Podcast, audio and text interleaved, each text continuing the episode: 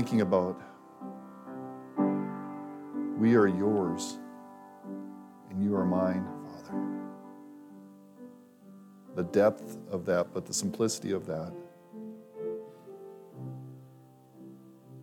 Let that overtake us, Father.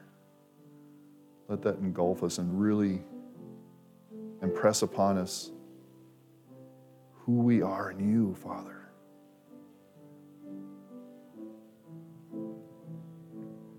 To know you and to make you known, Father. Make that my life's journey, my life's goal, Father. This isn't just about me, this is for all.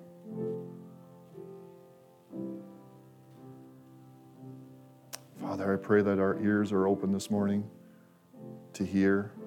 Spirit, speak to us. Spirit, guide me as I share.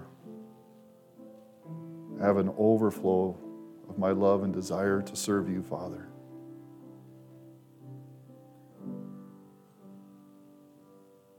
Father, may we have a desire to serve you with the knowledge of who we are in you and that others need to know. As we set forth from here today, Father, let today be beginning of that day of just serving you with all that we have in our heart, our mind, our will, and our emotions, all committed to you, Father God. Father, I thank you for this time of just coming together as a body Father, I pray for other churches around the city, around the nation, around this world, Father, as we gather together as one body. Bless them, Father. Keep them safe in the countries where they're gathering in, in danger. Protect them. And Father, in the churches where, Father, where you're anywhere, Father, any of the churches right now, Lord, where your name is being professed, Allow those to have ears to hear and come to a saving knowledge of you, Father. Let they today be the beginning of their journey with you. Father, I thank you for this humble, Father, humble responsibility that we have, Father God, of serving you. And just to ask that each one of us take it serious and commitment to you, Father. Today, we ask this in Jesus' mighty name. Amen. Thank you, guys. Very good. Good morning. So, I know this is being recorded too, so I know most everybody already knows who I am. Uh, but I'm Tim Knudsen. I'm with Dakota Hope Clinic, uh, Pastor Tim. So I'm Second Timothy here today.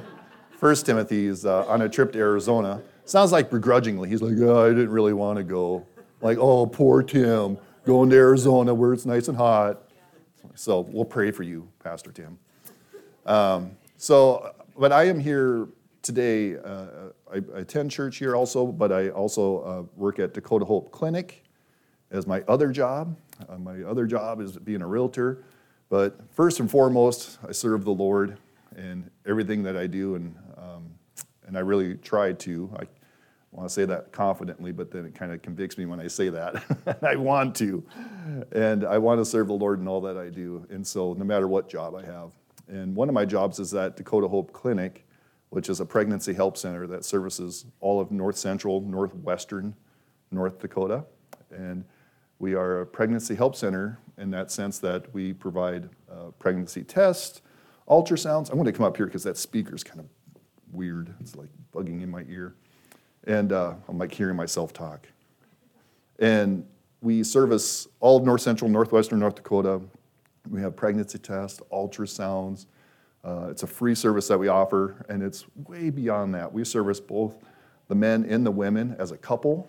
Uh, we really reach out to them to really encourage them to come in and take parenting classes. And then we also have a baby boutique. So when they take these classes, they earn points with the points, then they can spend them in our baby boutique, which is all brand new items, and it's just amazing. It's a big, huge room with all clothes and toys and diapers and all kinds of things.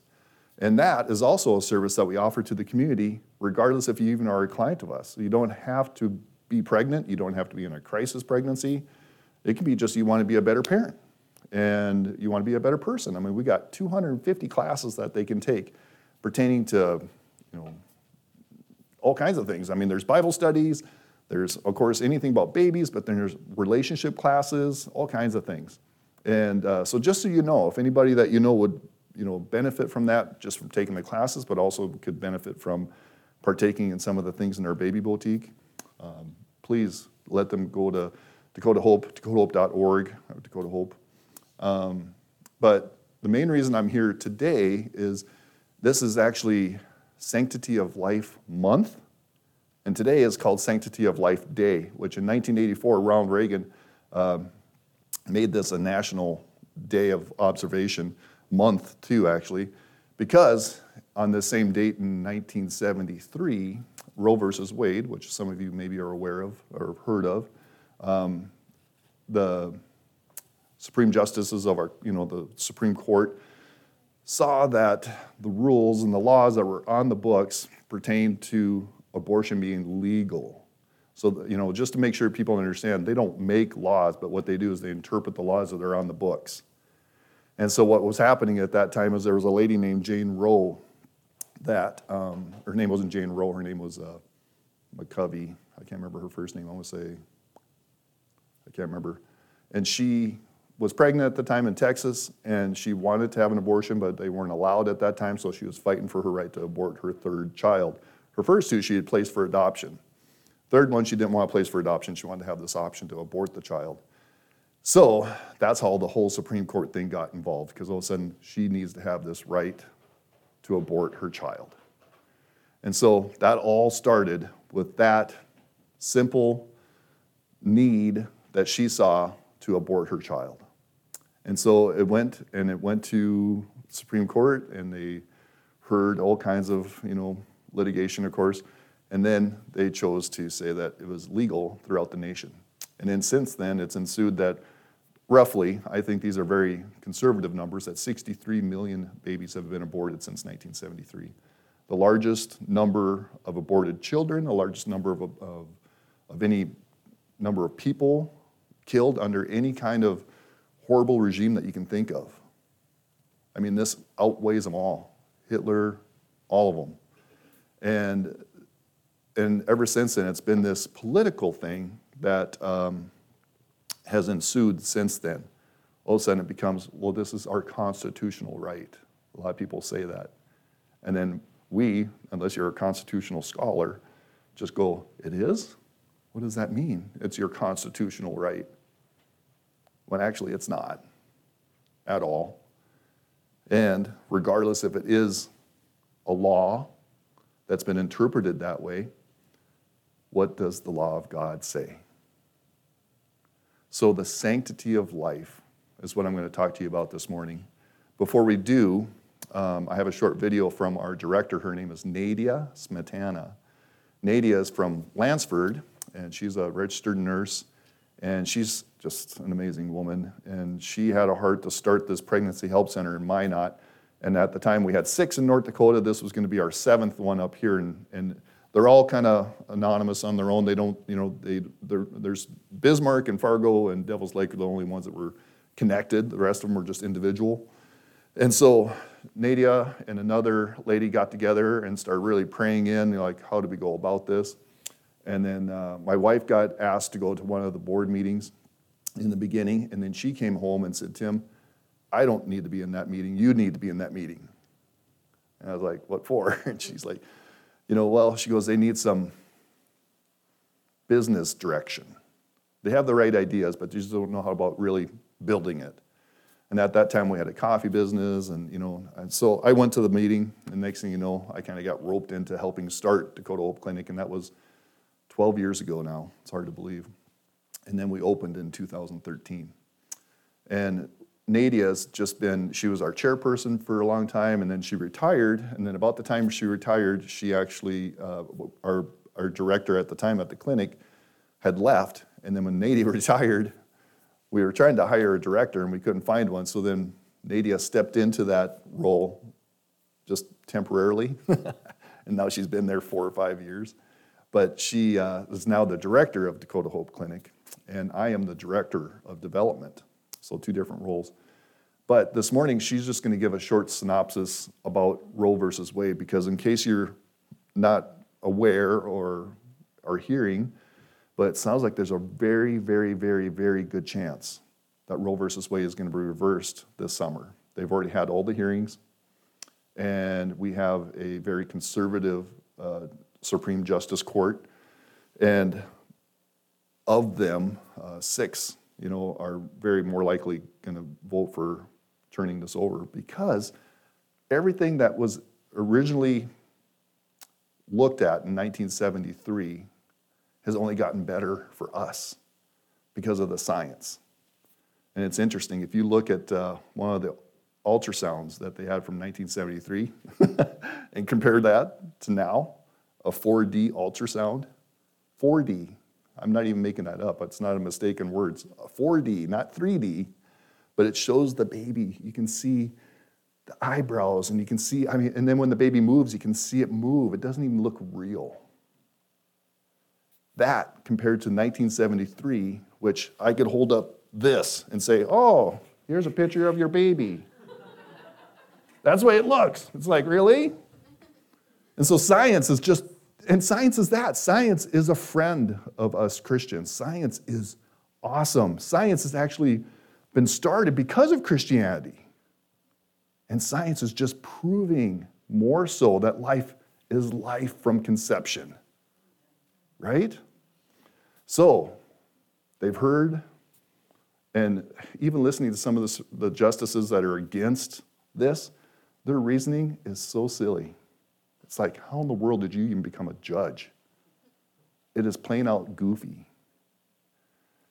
So, when that happens, though, um, we need to be, as a, as a body, prepared and better educated and prepared to how we're going to talk to people about this because it still will be a divisive issue.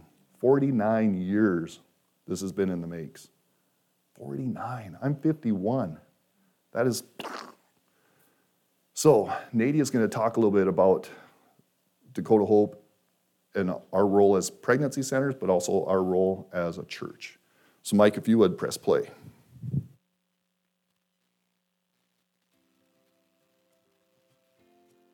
Hello, my name is Nadia Smetana. I'm the director of Dakota Hope Clinic, a pregnancy help center in Minot. The month of January is Sanctity of Life Month, so we wanted to take this opportunity to give you an update on what the Supreme Court may do with Roe v. Wade.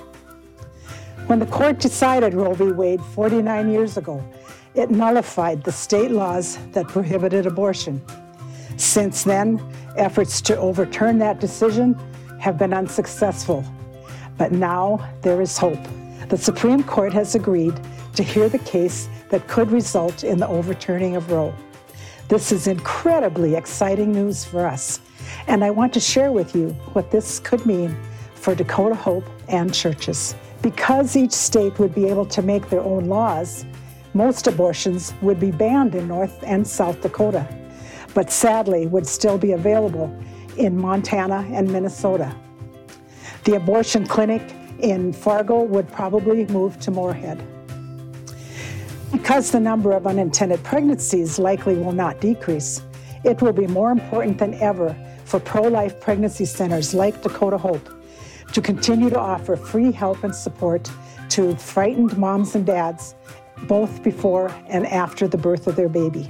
About half the women who have abortions report affiliation with a Christian church. Abortion providers attempt to convince Christian women that God will understand their circumstances. Women often see the abortion provider as a safe, non judgmental place to go. If Roe is overturned, there will be more opportunities for the church. Partnerships with pregnancy centers like Dakota Hope would need to be strengthened. Prayer and advocacy must become even bolder. Moms and dads need to know that the church is a safe, helpful, and loving place to go with an unintended pregnancy. When the church boldly proclaims the truth in love, babies will live and moms and dads will escape a deep wound. At Dakota Hope, we are very thankful for our church partners. If you'd like to know how that partnership can be made even better, please reach out to us. Thank you and God bless.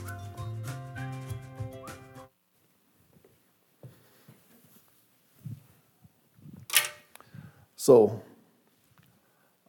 on average, national average, about 71% of the women that come into any of the pregnancy help centers claim to have Christian faith. 71%. Um, of the 71%, I think it was 34% of them had attended church the week before and the weeks before, just recently. You know, so depending upon where you're at in the flow of things as far as your understanding of the Lord, your commitment to the Lord. Either way, there's that beginning steps of even stating that you have Christian faith. Of the girls that have had an abortion, 14% of them only felt comfortable with approaching anybody in their church to talk about it. 18% of them felt comfortable with possibly going to a pastor.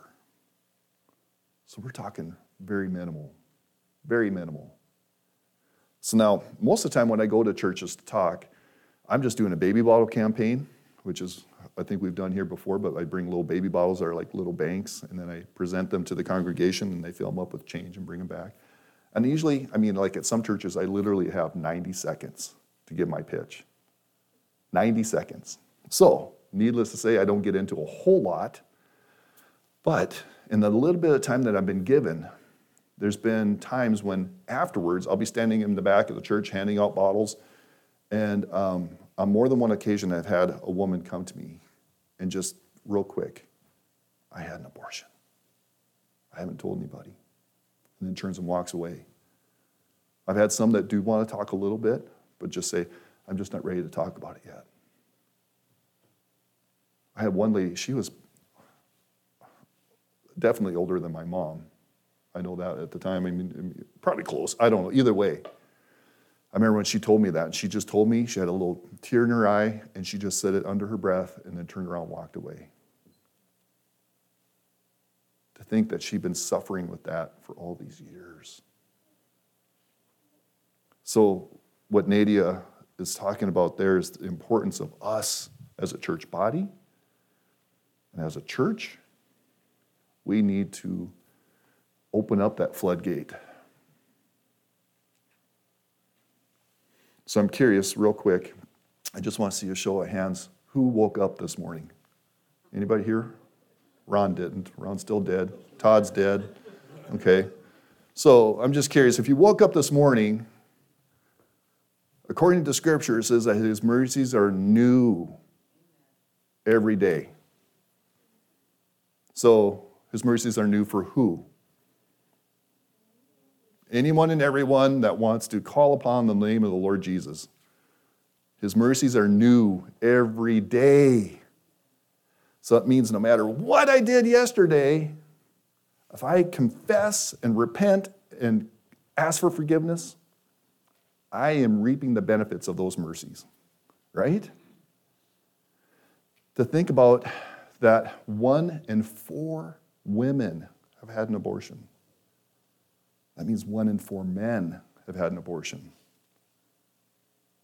So that even in this congregation right now, odds are high that there's someone sitting in here that has had some kind of experience, whether they, they themselves, their child, their mom, whoever, somebody, right, has had an abortion. And maybe they're still hurting from that. Maybe they haven't recognized the mercies that are new every day. And even if they have, you know, Satan loves to hound us, doesn't he? Make us think less of ourselves. Because he knows that if he can hold us down, think less of ourselves, then how can I share the love of Christ with somebody when I am such a horrible person? Who am I to tell you anything good when I am so horrible. I did this to my child.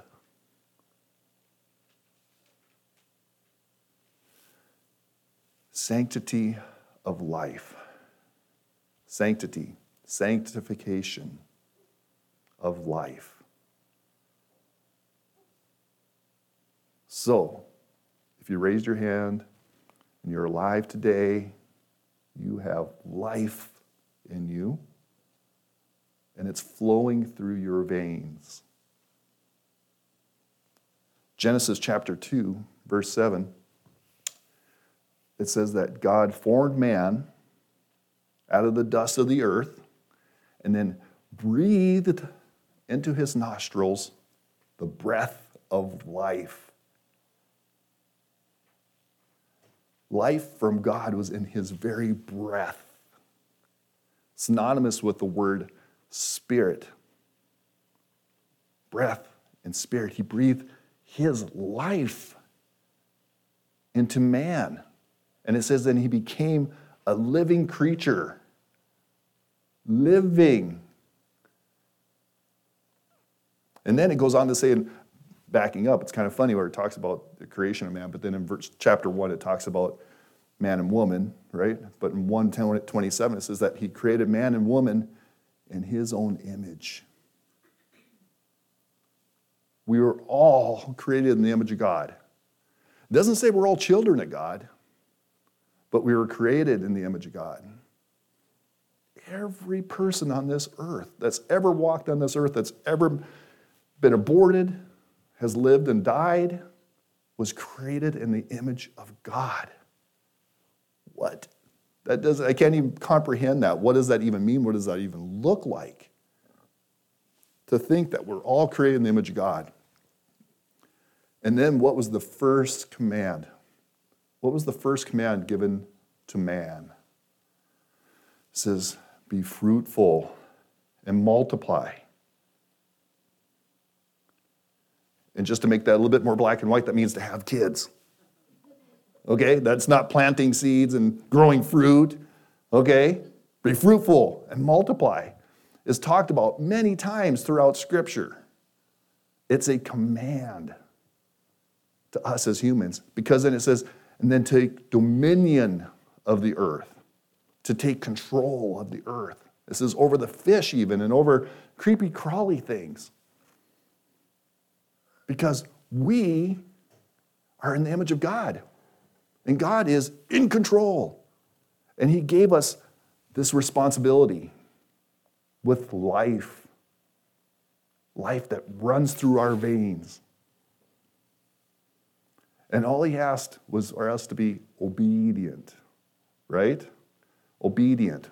Do as I ask, and I will provide. But then, here comes Satan, right? hopping down the bunny trail, I feel like I want to say. And here he comes along, right? And he slithers into this whole situation where they're being provided for. You know, they got fruit and they got the land, and everything's going so good. And then opportunity arises where Satan brings forth half truth, right? And he starts talking to Eve, and he points at the tree that God said, you cannot partake of this tree. You can have the rest of these. Just don't, don't even go over there, right? And he didn't, God didn't even tell Eve this. He told Adam, right? Which I'm assuming Adam maybe didn't tell her. I'm not sure. But here's Eve, and she's being convinced by Satan to consider this tree of good and evil. And he points to the to the fruit that's hanging on the tree. And he says, You will not surely die. You won't die. Why would God do that? God is a good God. He doesn't do that because He's a good God. I'm paraphrasing, obviously. But I hear that in this day and age. When I even talk to people that confess to be Christians, that well, God wouldn't do that because He's a good God. When God said, In that day that you do this, you will die. Adam knew this. But, and our own perception of what we think we know about God is like, but he's such a good God. Think about this Eve had never seen anything evil, there was nothing in that world that was wrong. And so hard to think, like, sure, you know, death wasn't even an option. They were going to live forever because it wasn't even entered into the world at that time. And then the temptation was, but then you can be like God. You can be like the Father.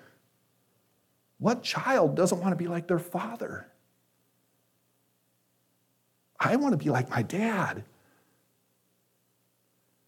And then to be tempted with, and then you can have knowledge. Think how smart you'll be.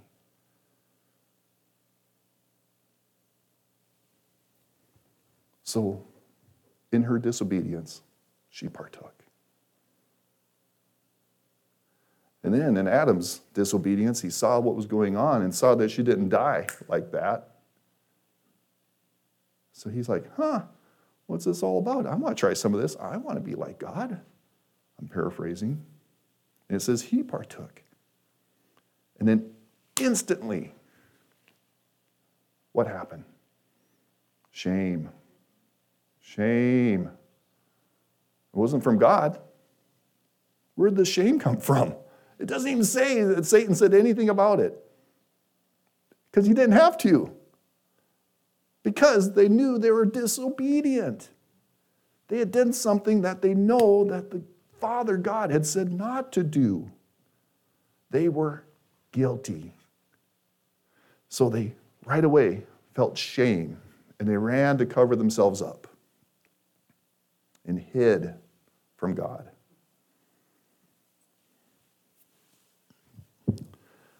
And in that same scenario, when a man and a woman have done this and then all of a sudden something happens, it can be a shameful thing. And out of that desire to hide it, they'll seek out an abortion, thinking no one will ever know. But then here comes God. Where are you? Do you think you really didn't know where they were? no. Where are you? Why are you hiding? Then the blame game starts. Well, he. Well, she. God says, No, I said. That's what's mattered. That's what matters the most, what God commands life is precious, and we can't take it for granted. So then death enters into the world, and they're asked to leave Eden. And then from that point on, the mercies came through the forms of what? Sacrifices. Sacrifice. So it's interesting in that sacrifice, if Eve would have just sacrificed that temptation to, like, you know what, no, I'm not going to eat that. Right? So now all of a sudden, through her disobedience of that sacrifice, ushered in death. And now they're out here where death is now in their system, and now they need to sacrifice an animal to bring back life. And why is it? Why do they have to sacrifice an animal? What's that have to do with anything? You know, they're, they're animals. But God said, I want the purest, I want the first, I want the best sacrifice. And then what is it about the sacrifice itself? It says in Leviticus chapter 17, verse 11, it says that the life of the animal is in the blood, right? The life is in the blood. And it says that it's going to be given for an atonement on the altar for your life. So the life is in the blood. Life is in the blood. But what happened when Adam and Eve gave over to disobedience? The bloodline changed. All of a sudden, now death was in And so now, down the line, it happens. Continues and continues and continues as they have children and they multiply and they are fruitful, but they're born into this inheritance of death. And something needs to atone for it. An atone is a covering. Okay? So now, my life, I have death in me. And then I atone for it by blood. So when I'm, we sing about it, that we're covered in the blood. So when God the Father looks upon sin now, which he cannot even do, it's not even possible. He is so holy, so pure, so perfect in all his ways, he can't even look upon sin. But now when he looks upon me, he sees the sacrificed blood of Jesus, the atonement, the covering, his life, the life in his very blood that was never tainted, perfect and pure and holy, atones, covers me and my life. I am set apart. The sanctity of my life is in Jesus. And he did this. Jesus did this for who? When Jesus died on the cross, we say this, but I don't think we really understand and comprehend what we when we say this. Jesus died for who? Go ahead and say it. All of us, right? How can that be? He died for all. So are we talking like these people that live next door that have never been to church, that I can see their house sitting right there, and you know, did they die for them, even though they don't profess Christian Christianity, they don't know Jesus? The people driving up and down Broadway right now that are heading to Qdoba's to go get lunch, that despise church and hate Christians, did he die for them? Yeah. Yeah, his sacrifice was for their life too. What separates us from that? Belief. Right on, Jody. It's our belief. Because it's already done. The sacrifice is done. He's atoned for us. And then if we put a belief system into that, then that's what ushers us in to back, going back to the garden, back to Eden. Knowing Christ and Him crucified is our atonement. Knowing that His mercies are new every day. It was a once and for all. It wasn't, I have to do sacrifices every day. Jesus was the once and for all atonement for our lives. So now, when a young woman, a couple, find themselves in a situation where they've had an abortion and they've spilled blood, young blood, the guilt and the condemnation that Satan wants to just steep upon them, I cannot imagine the guilt I've felt for sins in my past of not even close to that, let alone something that like that, because it's life. It's a baby. It's created in the image of God. It's the most helpless human form there is prior to even being born. And there's this child. And now all of a sudden, out of shame I've done something that I've, I've regretted forever. I've regretted from the moment it happened.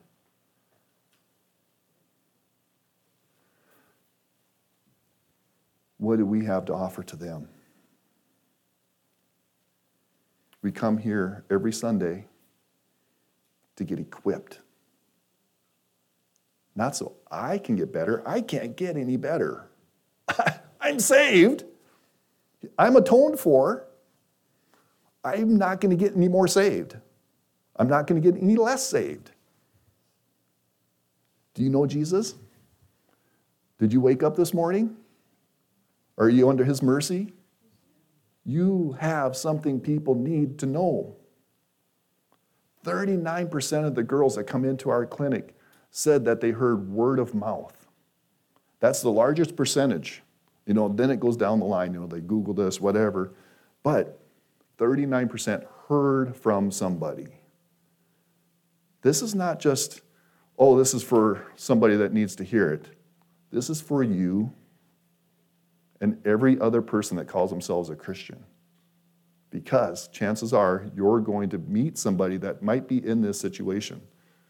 And we don't know if they're in that situation. There's a large percentage of girls that are sitting in our pews that are having sex and then they are going to get pregnant, and then the shame is just going to overwhelm them. And we live in a day and age now where they, it is very easy and savvy, and they can order an abortion. It can come medicinally, it can come in the mail. They can make a trip down to Fargo on Wednesday and be one of the 20 to 25 girls every Wednesday that have an abortion without their parents knowing. And even if their parents know, we hear this on a regular basis. There's several judges that will usurp parents' rights, which have none. Parents don't have any rights, and will say, no, that child has the right to an abortion based on Roe versus Wade. And because there is no parental rights in the books, the judges will go, yep, here you go, here's your ticket, go ahead, good luck, better luck next time. But we, as neighbors, as friends, as family members, have what? The answer, the truth, the hope. Jesus. I know of a couple that supports Dakota Hope, and they found out from their neighbor who was willing to tell them this. I think it was a Monday. They told them that, yeah, well, and they're Christians, right? But their 15 year old daughter had gotten pregnant. And they were super just wiped out. And the parents told these people from that support Dakota Hope, they told them, their neighbors, they said, yeah, so pray for us. We're going to take our daughter to Fargo on Wednesday, and we'll just, so she can finish high school and go on to college. Just, you know, and she's learned her lesson. She'll never do this again. They went, What? And without even talking to each other, said, We will take that baby. We will take that baby. And they said, Yes. Two days before that child was going to be executed. That baby's alive today. I've met them several times. And their neighbors, their neighbors. Love your neighbor, right? What kind of sacrifice are we willing to do? Telling people about Jesus is not a sacrifice. It is a command, it is a purpose, it is our destiny. And when we have the love of Christ in us, we have life. And my life is sanctified, right? So, the sanctity of every life is so important. Jody read it this morning. For God so loved the world that none should perish. That none should perish. Do you know that we, we serve a God that would give mercy, would have given mercy to Jeffrey Dahmer, Hitler, the worst of the worst people that we can think of in our minds. God's mercies were still for them, even. How much more is it for me? How much more is it for her that has done something so horrible? But for us to think, well, Jesus, you don't have enough blood to spill to cover my sin. No, one droplet was enough to cover my sin and yours.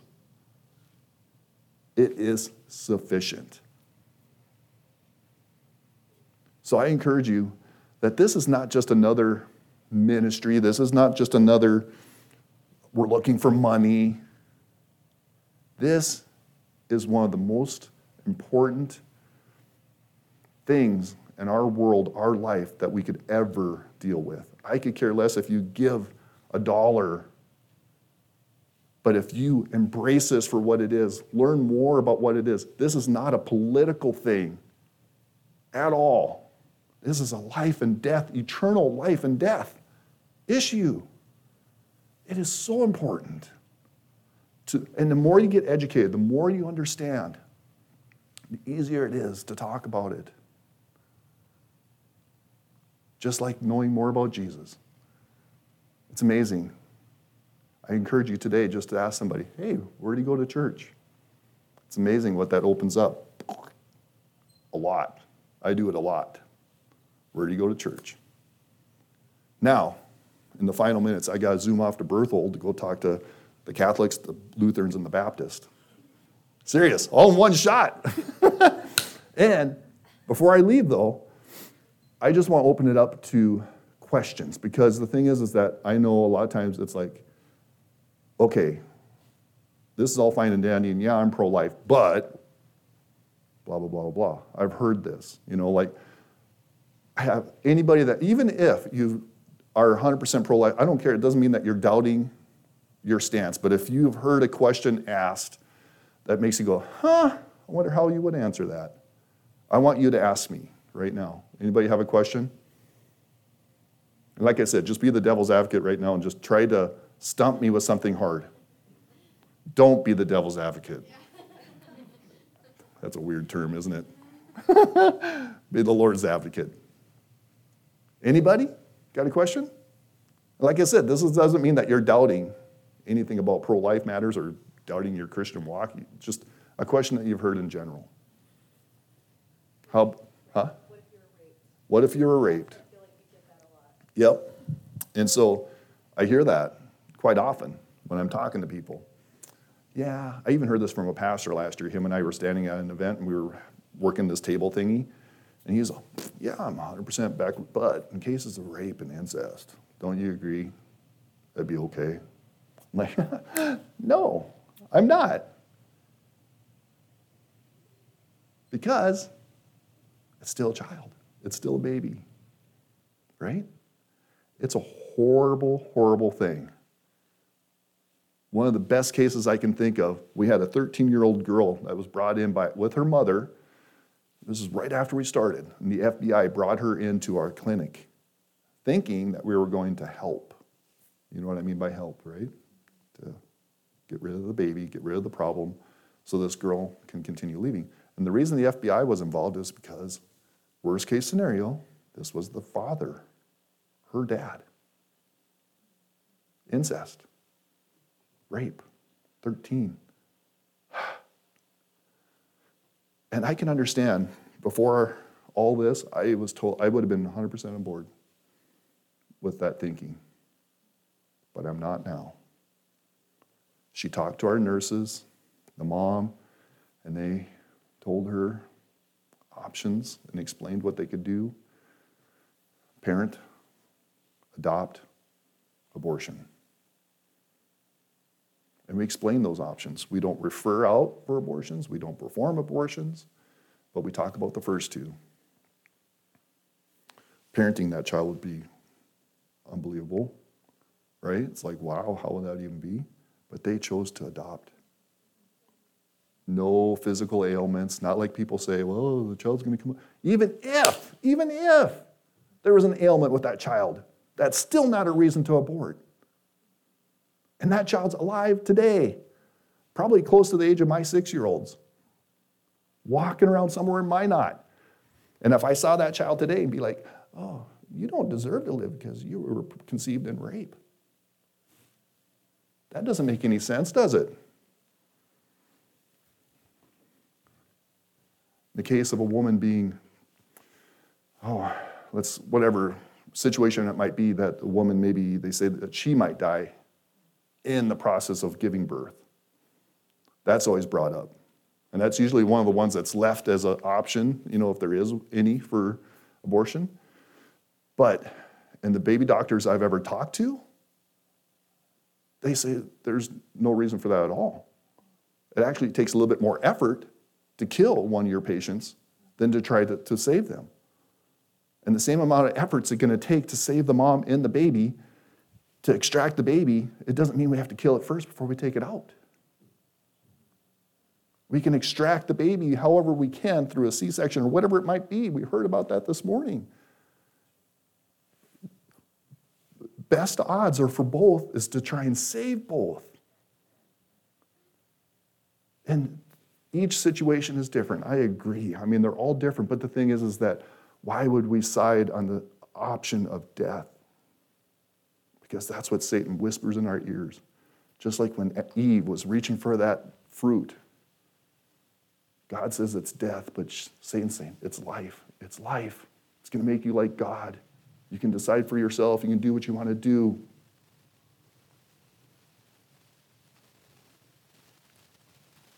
It's life. Created in the image of God. This morning, Toby's going to, the band is going to perform a song that Toby wrote a number of years ago now that this is so cool. So last weekend, I had to speak at another church, and I pulled out this thumb drive, and I was going to upload some pictures on there or whatever, and I put it in, and this video was on there that I had created for Toby to do at something. I don't know, this was a few years ago. And I started reading the words, and I was like, I started just to weep a little bit because I was like, thank you, Father. I forgot she even wrote this song, sang this song. So I want to invite you guys to come up here play this song. And Mike's got the words too. What we have is forgiveness that we can offer that people need to know about Jesus. So that way, when they do walk into something, we need to talk to our children about forgiveness. Because if there is that day and time when they step into something that they shouldn't have stepped into, I always told my girls, I said, if, I don't care if you guys are lying in the ditch with a needle in your arm, you can call me, and I'm not going to condemn you at all. But let's talk about these things that can prevent you from being in that spot. I met a girl that wanted to get an abortion. She, and this was just random Samps. I mean, she knew who I was and everything. And she was, she goes, yeah, I'm pregnant. And I said, good for you. And, but I could tell by her face, she was not excited. She goes, yeah. She goes, but it's out of wedlock. And she goes, my parents would not understand. She goes, my dad was like you. She goes, my dad was that guy that would go to Fargo and stand outside and, and call out to the girls and say, you don't have to do this. My dad was so pro life. She goes, I grew up in that world. And now here I am. And I just begged her. I said, please come in and talk to us. I said, just, I said, let this, let some time go by. Don't do anything hasty. And she had that little boy. And I've had to deal with her some, through some real estate stuff, and I've got to meet him. And she's just like, I remember the first time I got to meet him. And she was just like, thank you. She goes, it was not as bad as I thought it was going to be. Forgiveness, right? So we're going to sing this song and then I'll close in prayer. Or we're not going to sing. Stay seated.